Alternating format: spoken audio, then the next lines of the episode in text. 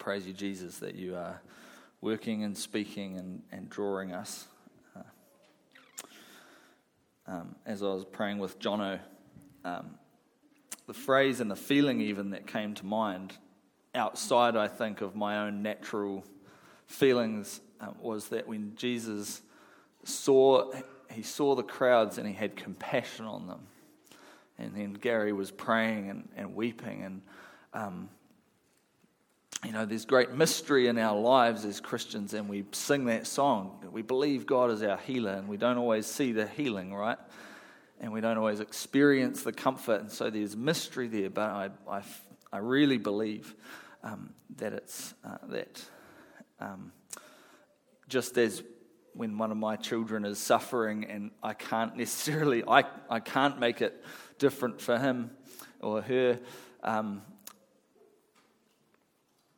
we don't fully understand why God does or doesn't in any moment, but I do believe we can understand that sense of that love, that compassion, that outpouring that God has for us as our Father. Um, well, right at the beginning of the year, changing tack. Right at the beginning of the year, I set up our preaching series uh, with, with a simple format. We were looking at the beginning, the middle, and the end.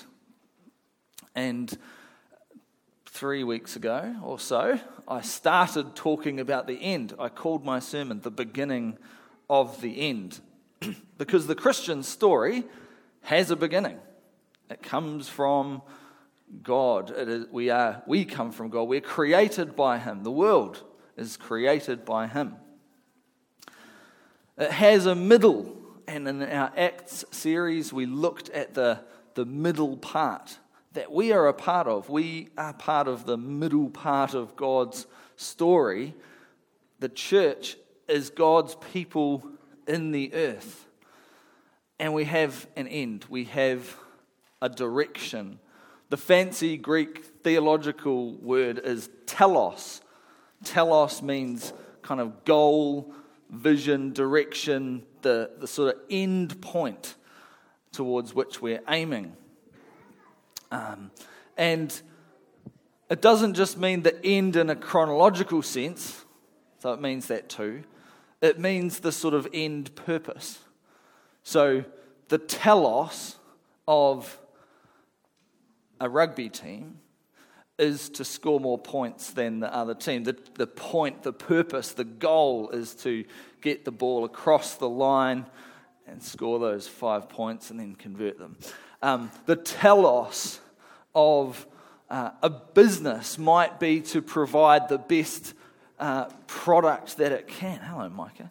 Um, it's to provide the best um, product that it can, or it might be to, to make money or something. Uh, the telos, the goal, the purpose of the church. Well, what's that? To glorify God, to make his name known, to make his name great among the nations, to expand the kingdom. Well, this idea of telos has both a purpose and goal orientation, but also a chronological orientation. It also says there's an end point, there's a, a future towards which we are headed, and that's what we're going to be talking about for the next few weeks. End timesy stuff and final things can be an interesting discussion to have, can't it? And so I want to introduce you to some people. Here we go. This is, uh, what should we call it? This is, this is Thomas. And uh, my friend Thomas, let's, let's promise you come stand, come stand with me a little bit here. There you go. That's, that's better. Thomas, stand there. Thomas uh, is very interested in the end times. He's read a lot of the book of Revelation and he's watched some stuff online and he's very concerned about what's happening in the Middle East and he's pretty sure things are going to happen soon. Broadly speaking, Thomas believes that the prophetic stuff of Scripture is yet to be fulfilled. The promises of God are all in the future and it's all pointing in that direction. Angelica, this is Angelica. Hi, Angelica. She can come and stand with me here. Uh, she's read a lot of books. She's studied these things at Bible college. She knows that a lot of scholars today would say that much of biblical prophecy has already been fulfilled.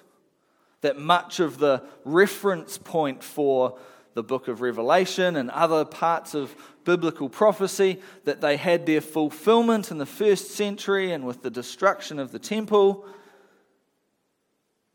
And Angelica believes that, um, yeah, most of these things have been fulfilled. There's something yet to come, but these two share quite a different view. Elsie, beautiful Elsie, is uh, in a different kind of category altogether. She's not really sure what to make of all this.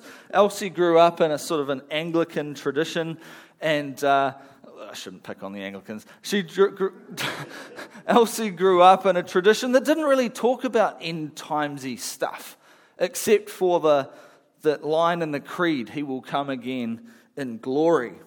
And she finds it all a bit confusing and would kind of rather not go into it and is particularly confused by these two because they are very certain of their point of view. So these three people represent a diversity of opinion about the end times, about final things. And I've got a question for you, and I actually want you to discuss this around with one another. The question is not which one of them is right.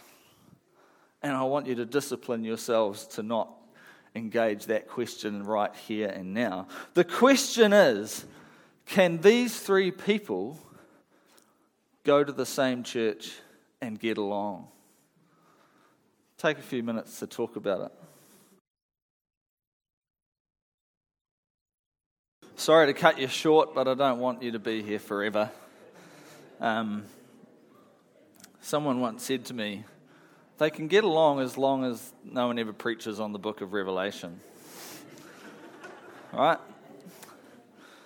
Um, anyone want to offer a response to that question? If not an answer? Rose? Hang on, let me bring a microphone. Today I learned that I'm an Anglican. They can get along if they are more invested in being members of the body of Christ than in their opinion at the end times. Okay, so there's a sort of a priority kind of thing that maybe there's something that comes before. Any other? Eamon? I mean, just practically speaking, assuming they only meet at church, that's what, two hours, and the rest of the week they don't have. So they can just get over it and get on with it, I think. that's a good word. Um, Anyone else want to make a comment? One of the funny things I've. Oh, David, yeah, okay, one more. And then I'll tell my funny thing. I mean, a good outcome is if they had a discussion and decided that they were all right, that things have happened, they will happen, and it doesn't really matter too much whether you know it or not because it's going to happen anyway. Right. Yeah. cool. Yeah. A good outcome would be the discussion that's a, a portion of what you said there. But anyone else dying to say something before I? Chance is gone. Something I've noticed when I bring this stuff up is I get, and I, not just this morning, but definitely this morning, and other times when I've looked around, when I've mentioned these things, I get sort of, I, I see smiles.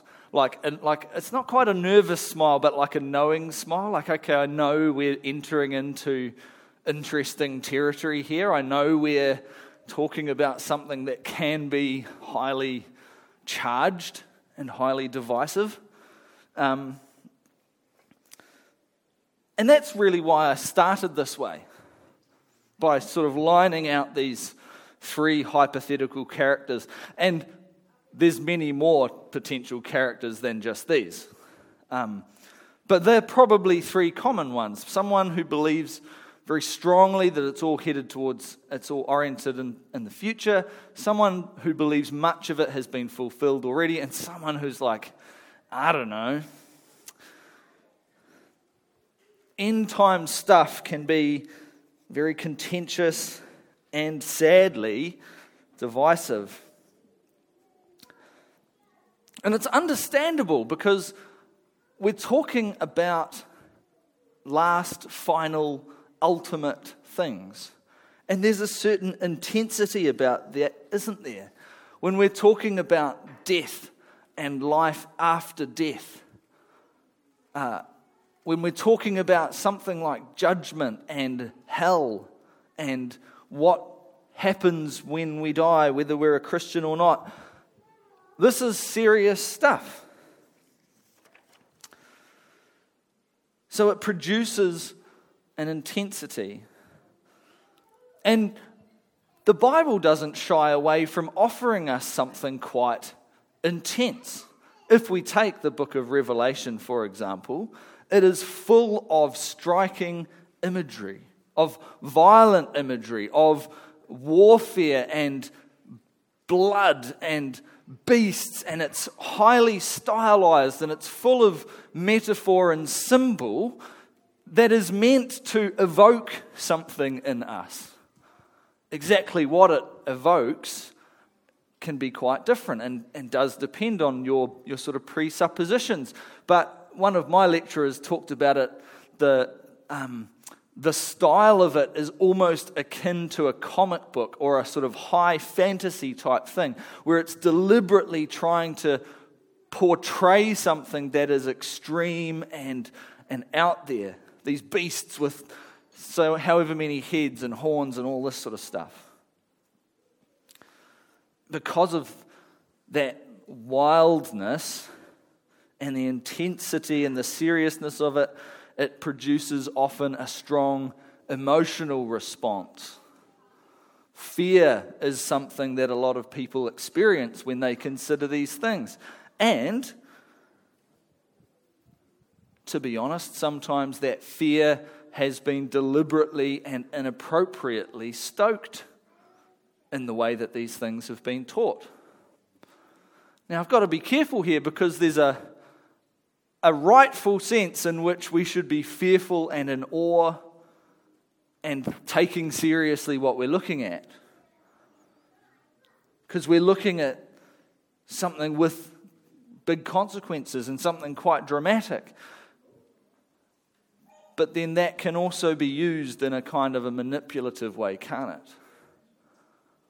The fear thing can be used, and I think I brought up a few weeks ago these characters that make a prediction about when the world is going to end, and you know, people follow them and they sell all their stuff and they have the cat put down, and it doesn't pan out.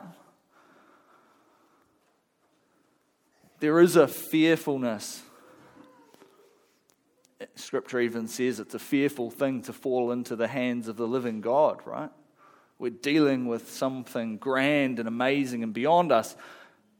But I think we've got to be careful not to be using that fear and, and trying to stoke it for our own ends. as a result, some people have significant trauma about this topic. That's probably one of the reasons that we don't talk about it, and possibly one reason we haven't talked about it in this church. Because some people will have been in, in a church environment where they were really hammered on this topic. And there was no generosity of sort of intellectual wiggle room. It was all or nothing. And that's not an easy experience. Another reason that I've started this way, introducing you to Thomas, Angelique, and what was her name? Elsie? Elsie. Lovely Elsie. Um, is that I think it is by nature, the stuff that we're contemplating, it is by nature mysterious. There is a mysterious element to it. And that is not a cop out. That's not me trying to say it's a mystery so we can't say anything about it. But it is, I hope, uh, at least an aspiration to humility on my part. An admission that, you know what, we don't understand absolutely everything about this topic. Much of what we're given, again in Revelation and other places, much of what we're given is given through symbol and metaphor. And that doesn't mean there's no meaning. It doesn't mean that any interpretation goes, but it does mean that we have to approach it slightly differently to the way we might read like a car repair manual. If we want to figure out how to fix the car and we go on YouTube or on to find, you know, some advice, we're going to get very concrete, specific, detailed instructions, hopefully, and assuming it lines up with the car that we've got, we can be pretty sure and confident about these specific things. Cars isn't a good example for me to use because I don't know anything about them. So hopefully that makes sense. The Bible is not, let's say, a scientific textbook. It's not seeking to be that. It's not seeking to give us every single answer. And for that reason, the mystery is intentional. It's intentionally something that we are given to see in part, but not fully. Again, just as Paul says of God or of, of the things of God, we know in part, we prophesy in part, but not until that future time will we see face to face. There is mystery. The temptation, I think, of folks kind of in these two camps can be to domesticate the text. What do I mean by that? Some of the people, I'm speaking in generalities here, okay? Come and talk to me later if this is hurtful. In general, okay, some of the people sitting here who have a very future orientation, especially out of, say, the dispensational tradition, have tried to kind of map everything out. Here's the timeline, here's kind of what's going to happen, and we can then map that onto like current events. So it's the Soviet Union, no, no, no, it's the EU, no, no, it's this.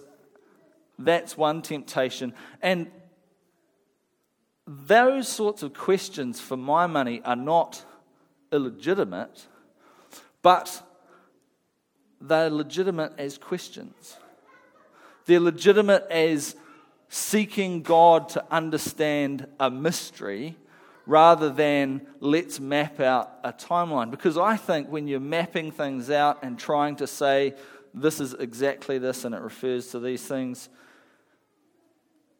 you're trying to kind of control what is an uncontrollable text.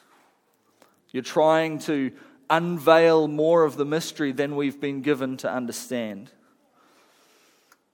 But this, this lady here can also fall to the trap of domesticating the text. And I'm not criticizing or um, second guessing the value of academia and scholarship, but there's a way that academia and scholarship can also domesticate in seeking to explain something, you can sometimes explain it away.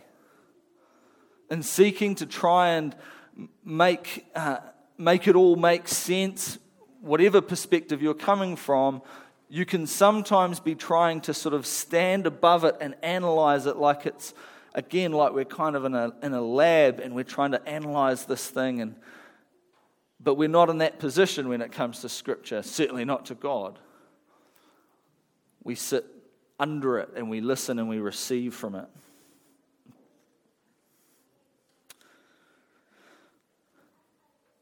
Whatever your perspective on Revelation or on the end times, another reason that it's a divisive and a challenging thing is that it always implicates the present. If you look at Scripture, not just end timesy stuff, but um, prophetic stuff throughout Scripture, there's almost always a call to action. The prophets of the Old Testament were seeing that the people of God had totally rejected the covenant, they'd totally abandoned God, and they were going after different things. And so they were saying, if you keep going in this direction, here's the calamity that's going to fall upon you.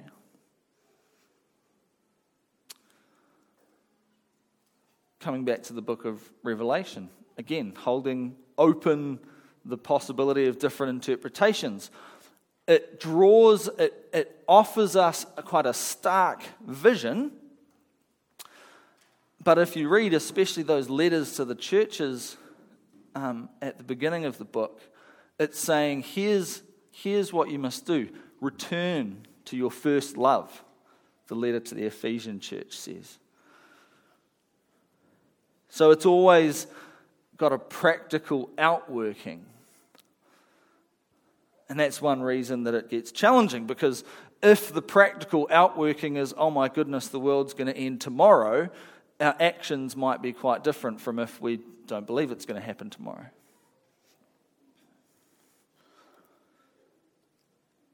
Love it or hate it, the book of Revelation often evokes either. Or it evokes obsession at one extreme end, or it evokes avoidance at the other. Both extremes are unhealthy, I think.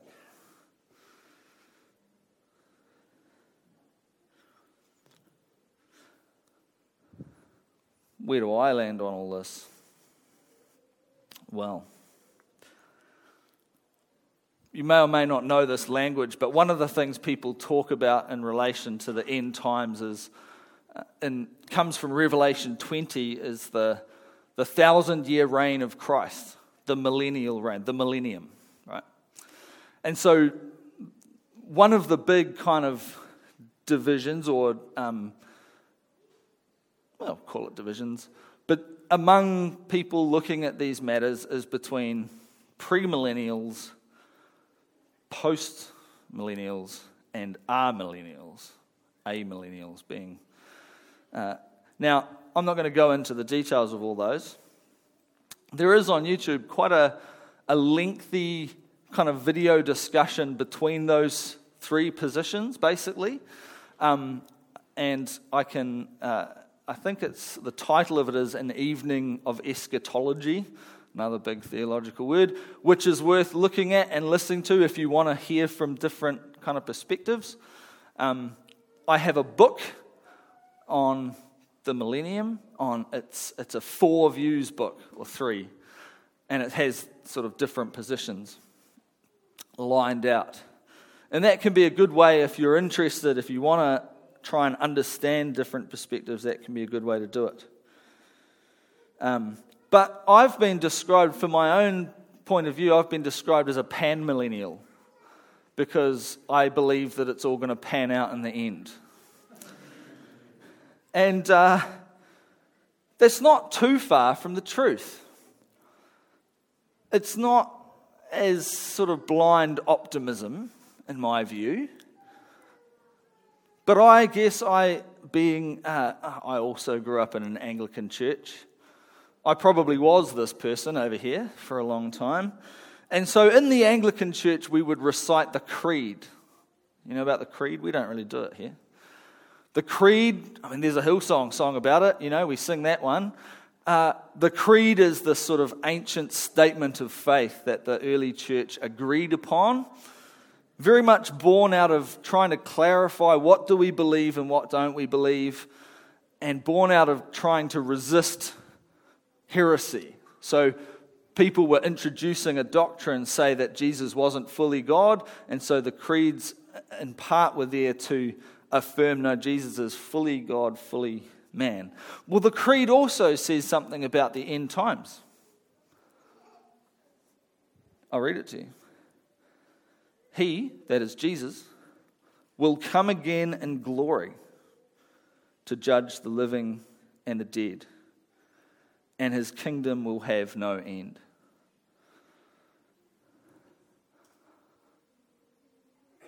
That's pretty good. I guess my perspective on all this is I, I sort of gather my thoughts around that summary. And because of that, I have plenty of latitude, certainly as a pastor, recognizing that probably we have some folks like Thomas and like Angelica, and plenty of Elsies.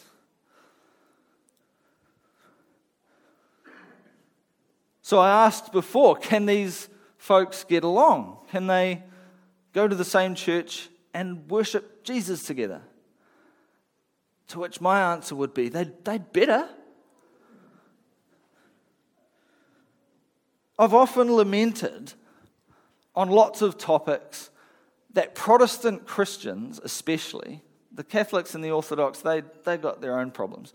But Protestant Christians, especially, seem to divide over the finer details related to a very important thing, right? Let's take the Lord's Supper, communion.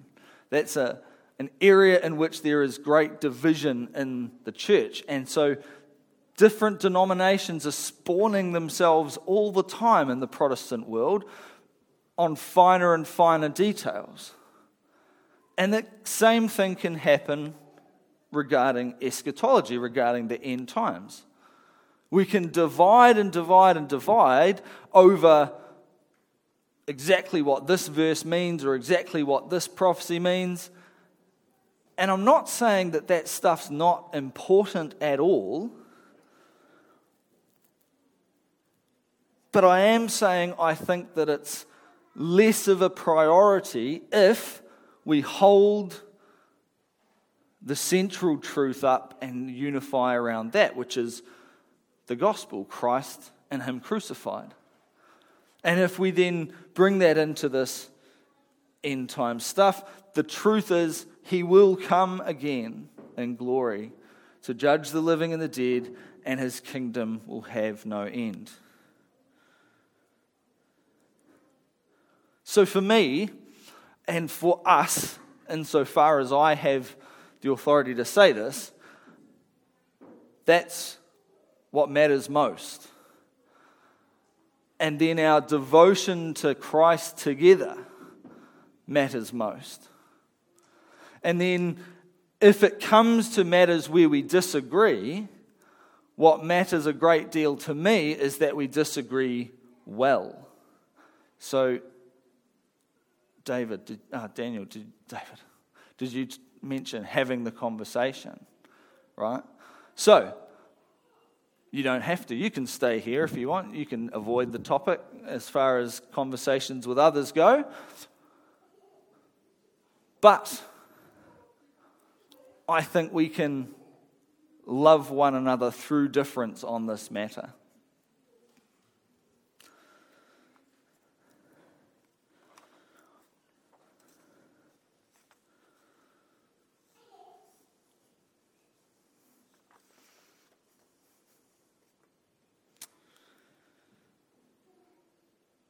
I just I want to close by reading something from the book of Revelation for you.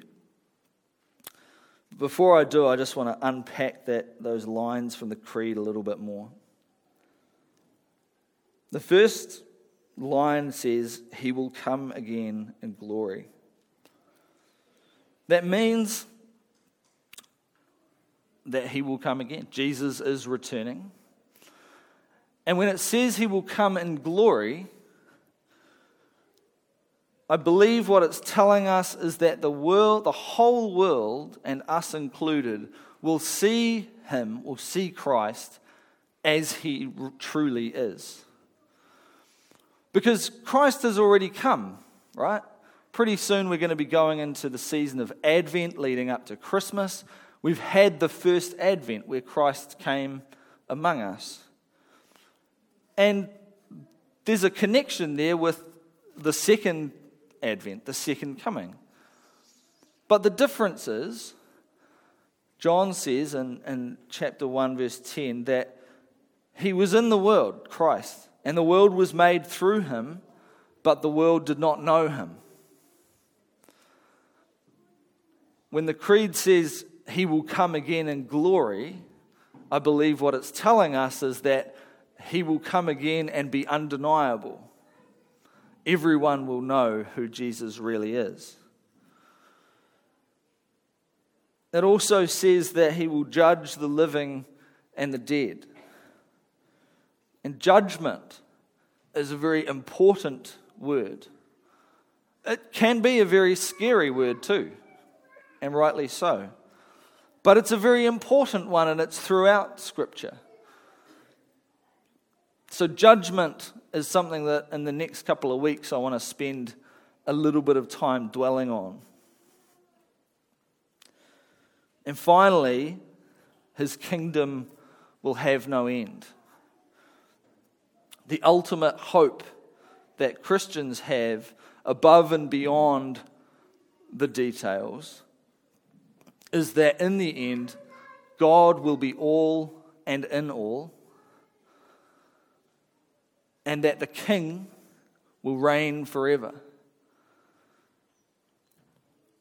If you can be brave and venture into the book of Revelation, you can read a little bit more about that from verse uh, from chapter 20 onwards.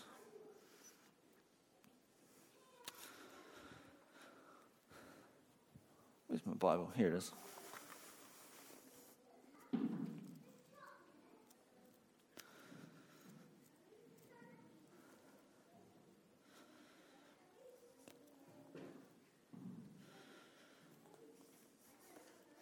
I recognize that this morning I've not um, done the traditional thing of opening up a passage of scripture and telling you what I believe is in it or unpacking it for you. I guess I've been, I've felt that I needed to set some sort of groundwork for how I'm going to proceed in the next little while. And, and what I think our priorities are.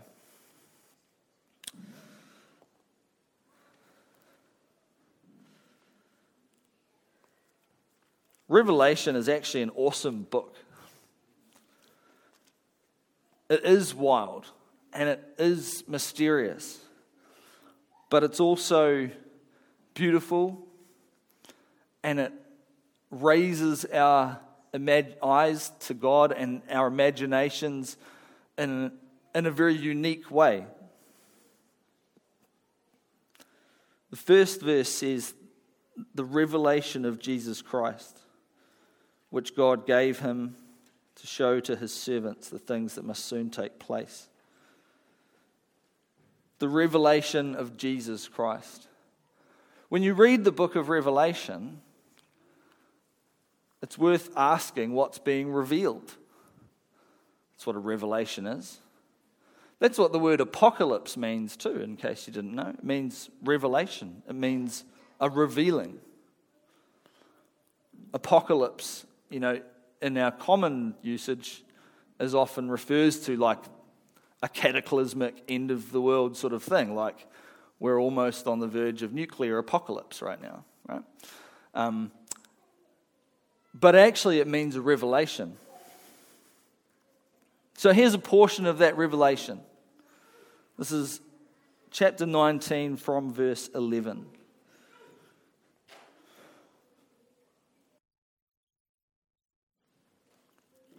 Then I saw heaven opened, and behold, a white horse. The one sitting on it is called Faithful and True, and in righteousness he judges and makes war.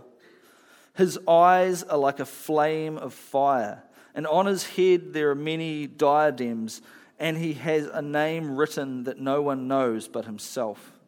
He is clothed in a robe dripped in blood, and the name by which he is called is the Word of God.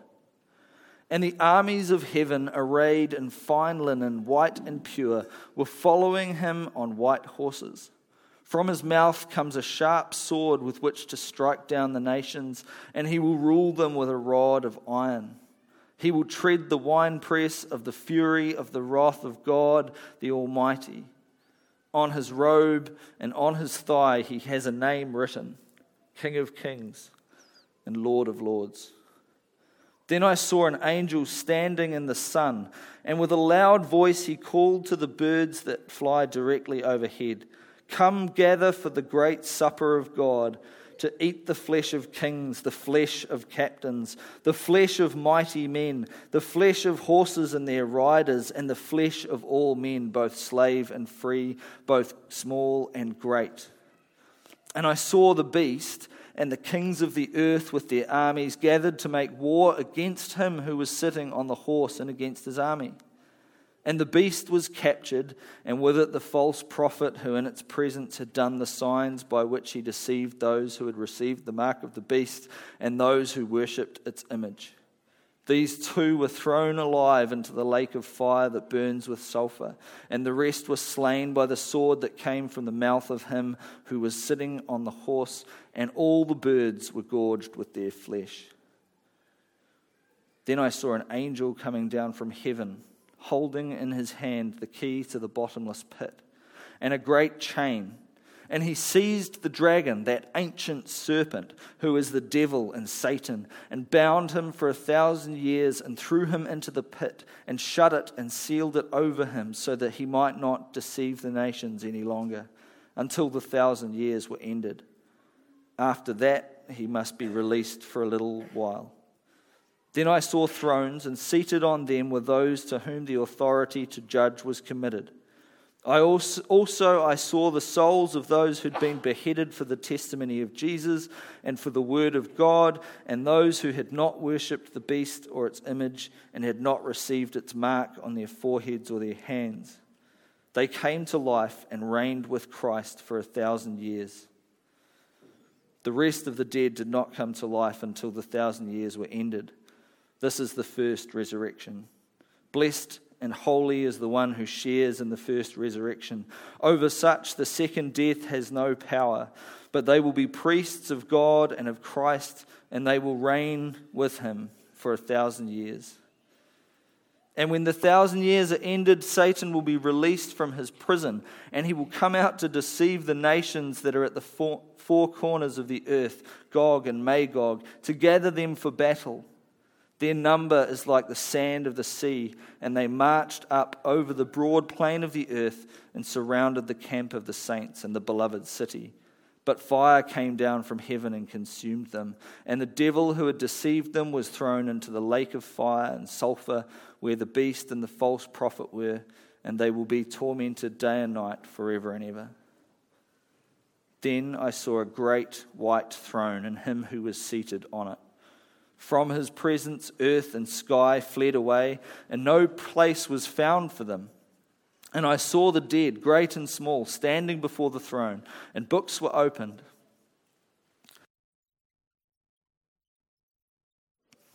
Then another book was opened, which is the book of life. And the dead were judged by what was written in the books, according to what they had done. And the sea gave up the dead who were in it Death and Hades gave up the dead who were in them, and they were judged, each one of them, according to what they'd done.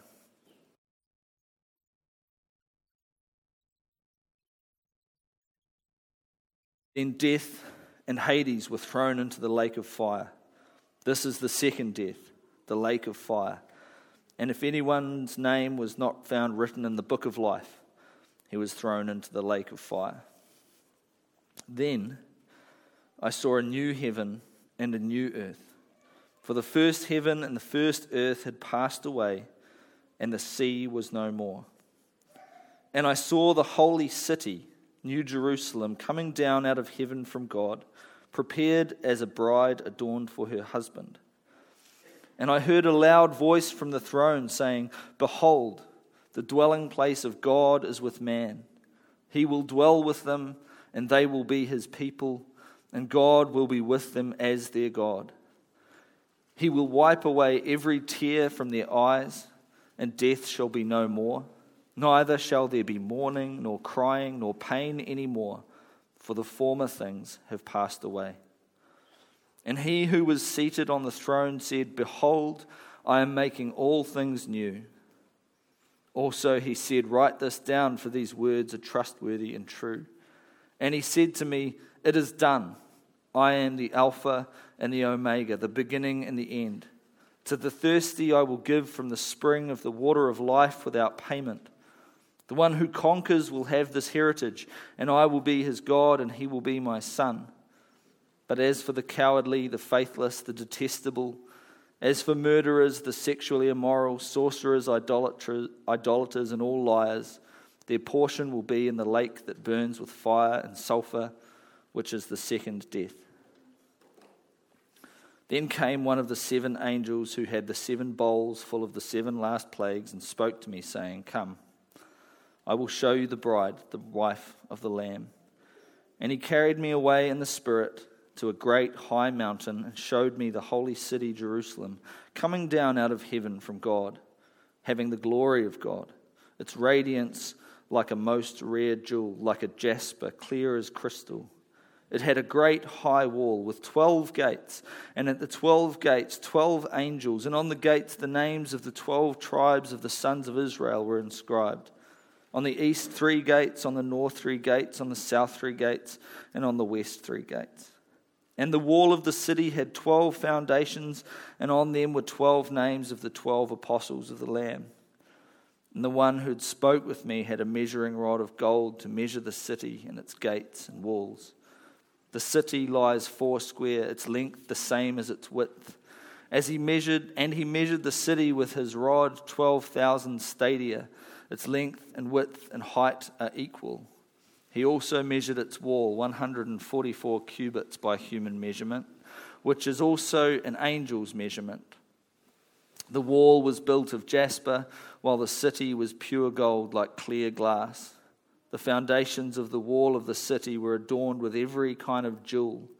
The first was jasper, the second sapphire, the third agate, the fourth emerald, the fifth onyx, the sixth carnelian, the seventh chrysolite, the eighth beryl, the ninth topaz, and the tenth chrysoprase, and the eleventh jacinth, the twelfth amethyst.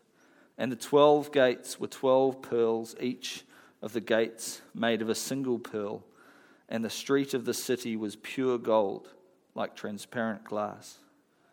And I saw no temple in the city, for its temple is the Lord God, the Almighty, and the Lamb. And the city has no need for sun or moon to shine on it, for the glory of God gives it light, and its lamp is the Lamb.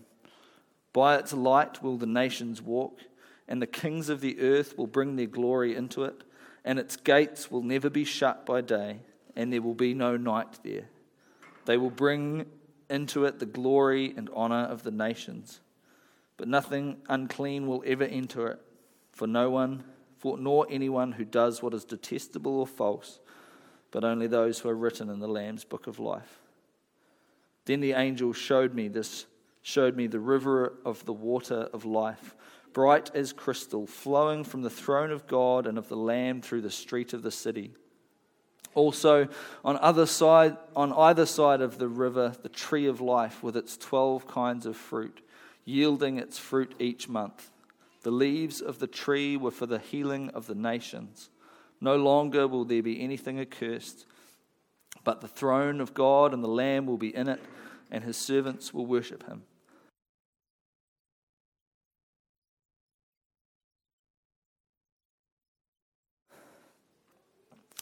They will see his face, and his name will be on their foreheads, and night will be no more. They will need no light of lamp or sun, for the Lord God will be their light, and they will reign forever and ever.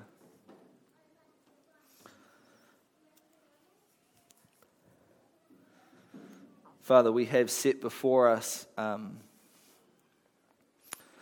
a future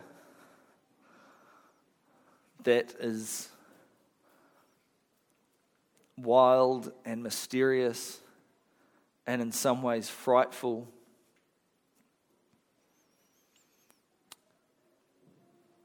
But also filled with amazing hope.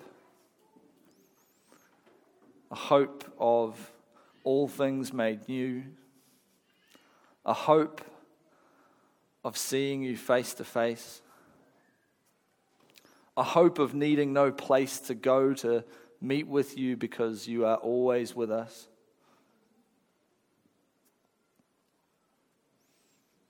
And God, I pray that for us as a people, as a gathered body, as a church, as Hillcrest Baptist,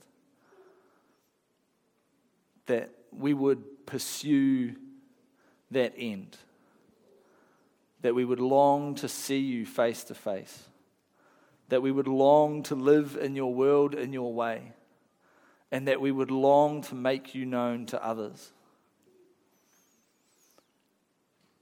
God, I pray that your Spirit would pour out upon us and make us into your people. Make us into a people that pursue you and only you. Give us the courage, God, and the faith and the strength to resist um, temptation and to, to put to death the sinful things that are in our lives. God, you have given us everything that we need to do so. You've given us your spirit. You've given us freedom in Christ. You've made us into new creations. Help us to live now, God, anticipating those streets of gold.